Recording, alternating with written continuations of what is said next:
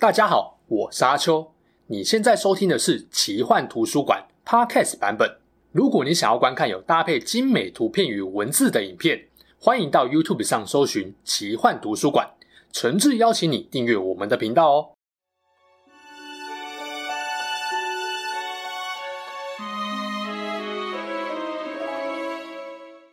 Hello，大家好，我是阿秋，来聊聊神秘奇幻的主题故事。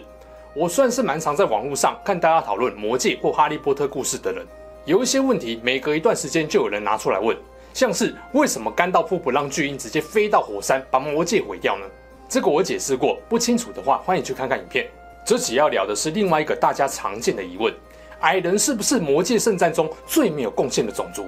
又或者是矮人是不是只派了精力参战？我想，如果只看过《魔戒》三部曲电影，会有这个疑问跟误解，完全可以理解。但毕竟不是每个人都有时间和兴趣把原著小说和《哈比人历险记》的故事看完嘛，所以就让我用短短的十几分钟帮助大家解开这个疑问吧。影片开始前，也欢迎大家加入我的频道会员。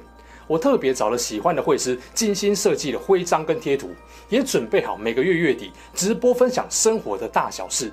如果有余力，希望大家每个月请我喝一杯咖啡。点击频道名称右边的加入按钮，或是透过资讯栏上方的连接成为我的会员，就能够支持我创作更多优质的影片哦。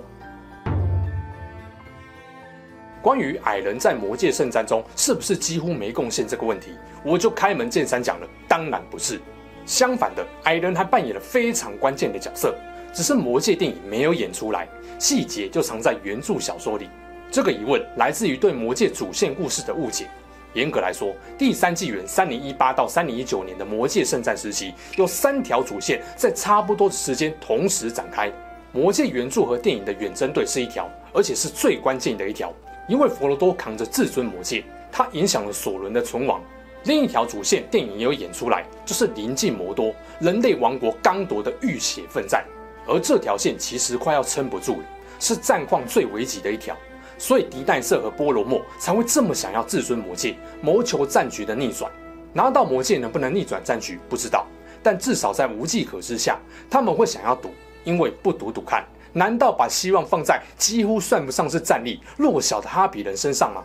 唯一电影中没有演出来一条，刚好就是矮人发挥关键作用的主线。简单来说，如果你只看了魔戒三部曲电影，主视角就是护送佛罗多到末日火山的魔戒远征队。而这条线里面，矮人就只有精力参战跟发挥，他们自然而然就容易被忽略。精灵虽然也只有勒狗拉斯加入远征队，然而一开始的艾隆会议，到后来遇见凯兰崔尔跟罗斯洛利安精灵，都让观众隐约感觉到，精灵的定位虽然已经不再是主动迎击魔王的主攻手，但他们还是会在危急时刻挺身而出，存在感依旧很强烈。而且艾隆、凯兰崔尔手上还有精灵三界的力量加持，就连索伦也不敢轻举妄动。而距离索伦老家摩多最接近的人类王国刚铎就不用说了，早在远征队出发的前几百年，他们就跟索伦大军互战了不知道多少次了。北方的雅尔诺王国在过去也曾经捍卫了中土北方的和平，直到索伦让戒灵老大到北方灭掉雅尔诺。总之，人类在第三纪元的贡献当然是不可言喻的。那矮人呢？矮人当然也有自己的主场，只是影响力最大的都灵矮人王国在第三纪元遭到了巨大打击。关于矮人王国比较完整发展历史，之前我专门做一支影片，建议搭配本期一起服用，感冒会好得更快，而不是会更了解矮人第三纪元做过哪些大事。简单来说，都灵矮人最强大的王国凯撒都姆，在魔戒圣战爆发前的一千多年前沦陷了。矮人挖掘金银宝矿的能力一流。为自己累积了许多财富，然而他们就像是一些不懂得低调的豪门富商，在街上大摇大摆久了，总会遇到明目张胆要来劫财骗色的贼人。嗯，骗色？这边的贼人指的主要是中土世界的恶龙，最有名的一只就是霸占孤山宝藏的史矛革了。而建立在迷雾山脉里面的凯撒都姆王国，也因为人口减少跟数世纪以来对秘银的疯狂开采后，唤醒了沉睡在地底深处的炎魔。是的。就是在电影中，摩瑞亚矿坑里跟甘道夫激战那只怪物。所谓的摩瑞亚，其实就是精灵语中的黑暗之渊，指的是已经被邪恶黑暗占据的可怕之地。幸存的矮人逃出故乡凯萨都姆后，来到了北方的孤山，建立起山下王国。并开始和附近的长湖镇人类、幽暗密林的精灵往来贸易。几百年过去，迷雾山脉以东偏北方的孤山、灰色山脉跟铁丘陵等地区都变成了矮人王国的根据地。然而，矮人对于恶龙的入侵一直束手无策。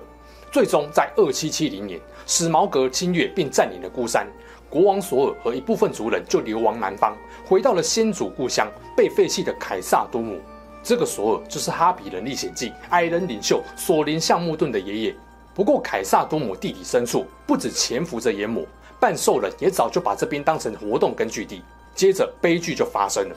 二七九零年，索尔被半兽人之王阿索格残忍杀害。继任的矮人王索恩二世对迷雾山脉的半兽人宣战，双方开启了多年的大战。最后，半兽人之王阿索格被杀，迷雾山脉大多数的半兽人巢穴都被矮人清光。索恩想要复兴凯撒都姆，却被铁丘陵之王丹恩阻止。后来，在前往孤山途中，被魔王部下抓到多尔戈多。之后，才有了甘道夫帮助新一任矮人王索林橡木盾从恶龙手中夺回孤山，也就是《哈比人历险记》的故事。讲这么多是要告诉大家，《魔戒三部曲》的主视角被放在了安都因河西边。然而，矮人第三纪元末期的活动根据地在大河的东北方。因为电影把这条主线省略掉，就搞得矮人好像都没有参战，没有贡献。其实他们根本就没有闲着，被炎魔搞到灭国，来到新根据地后，又跟恶龙还有半兽人多次交手。后来，当索伦打响了在中土的全面战争后，矮人王国也免不了战火的侵袭。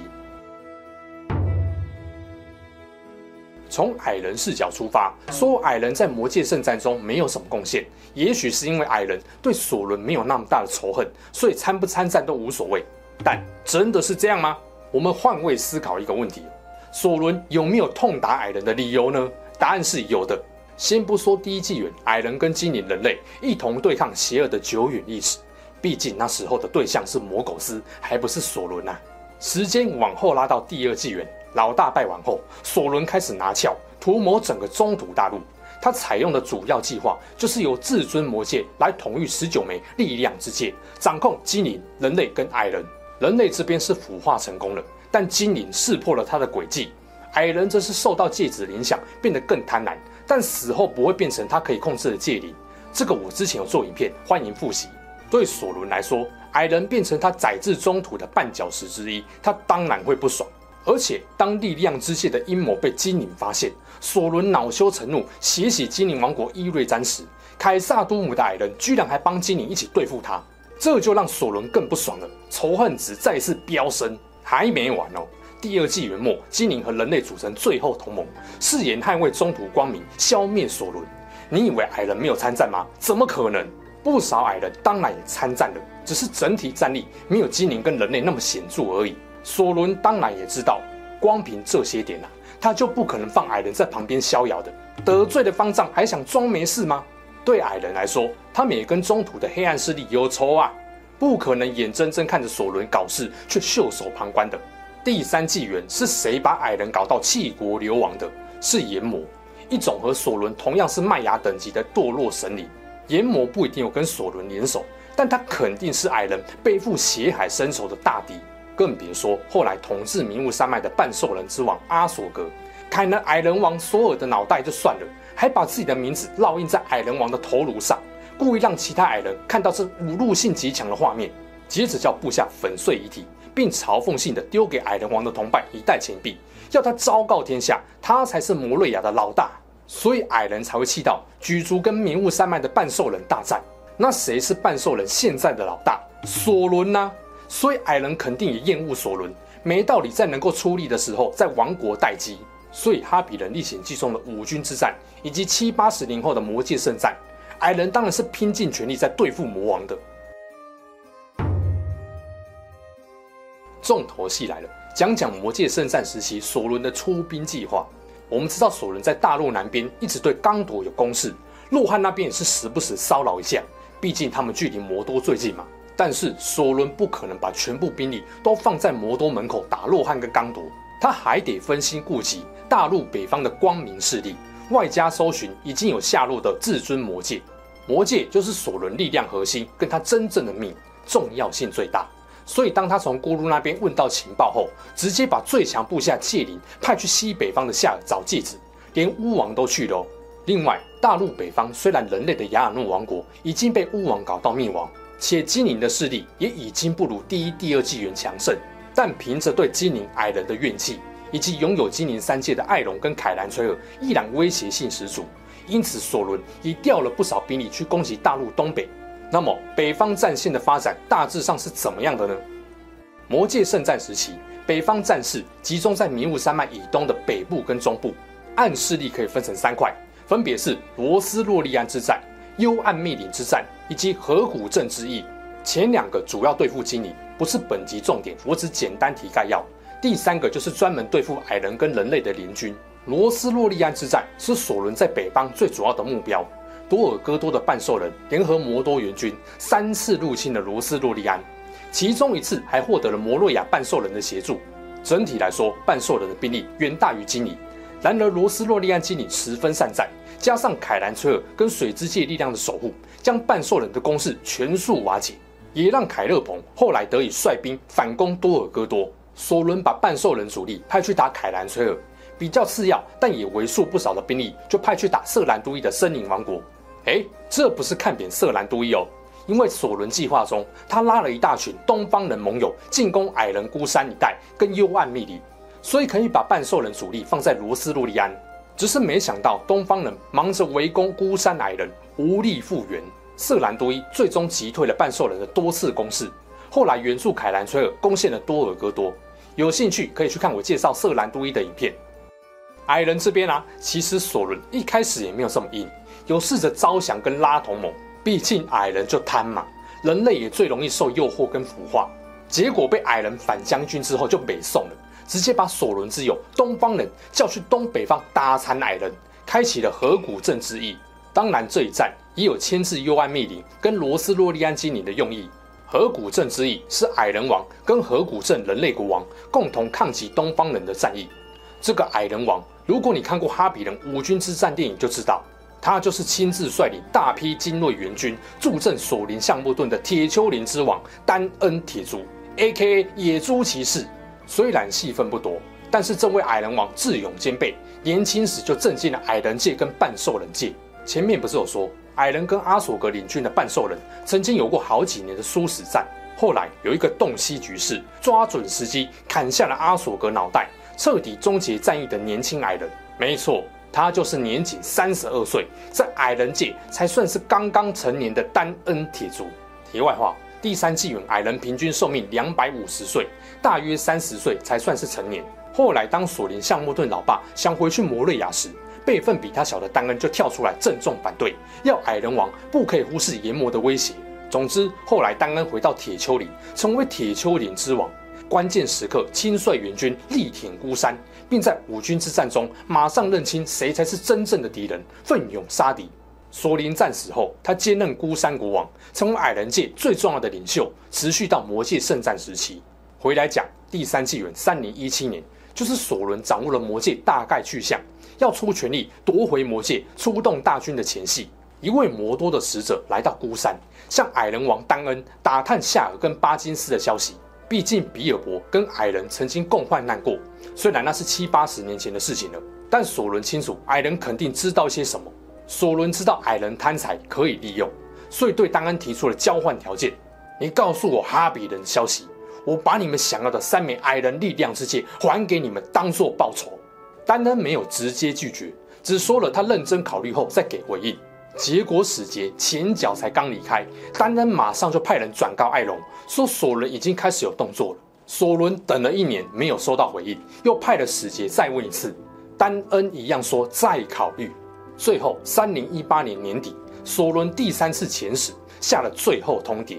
丹恩觉得没办法再拖了，就派几位矮人，包含了金利父子，亲自前往瑞文戴尔警告并求援。这就是矮人去参加艾隆会议的原因。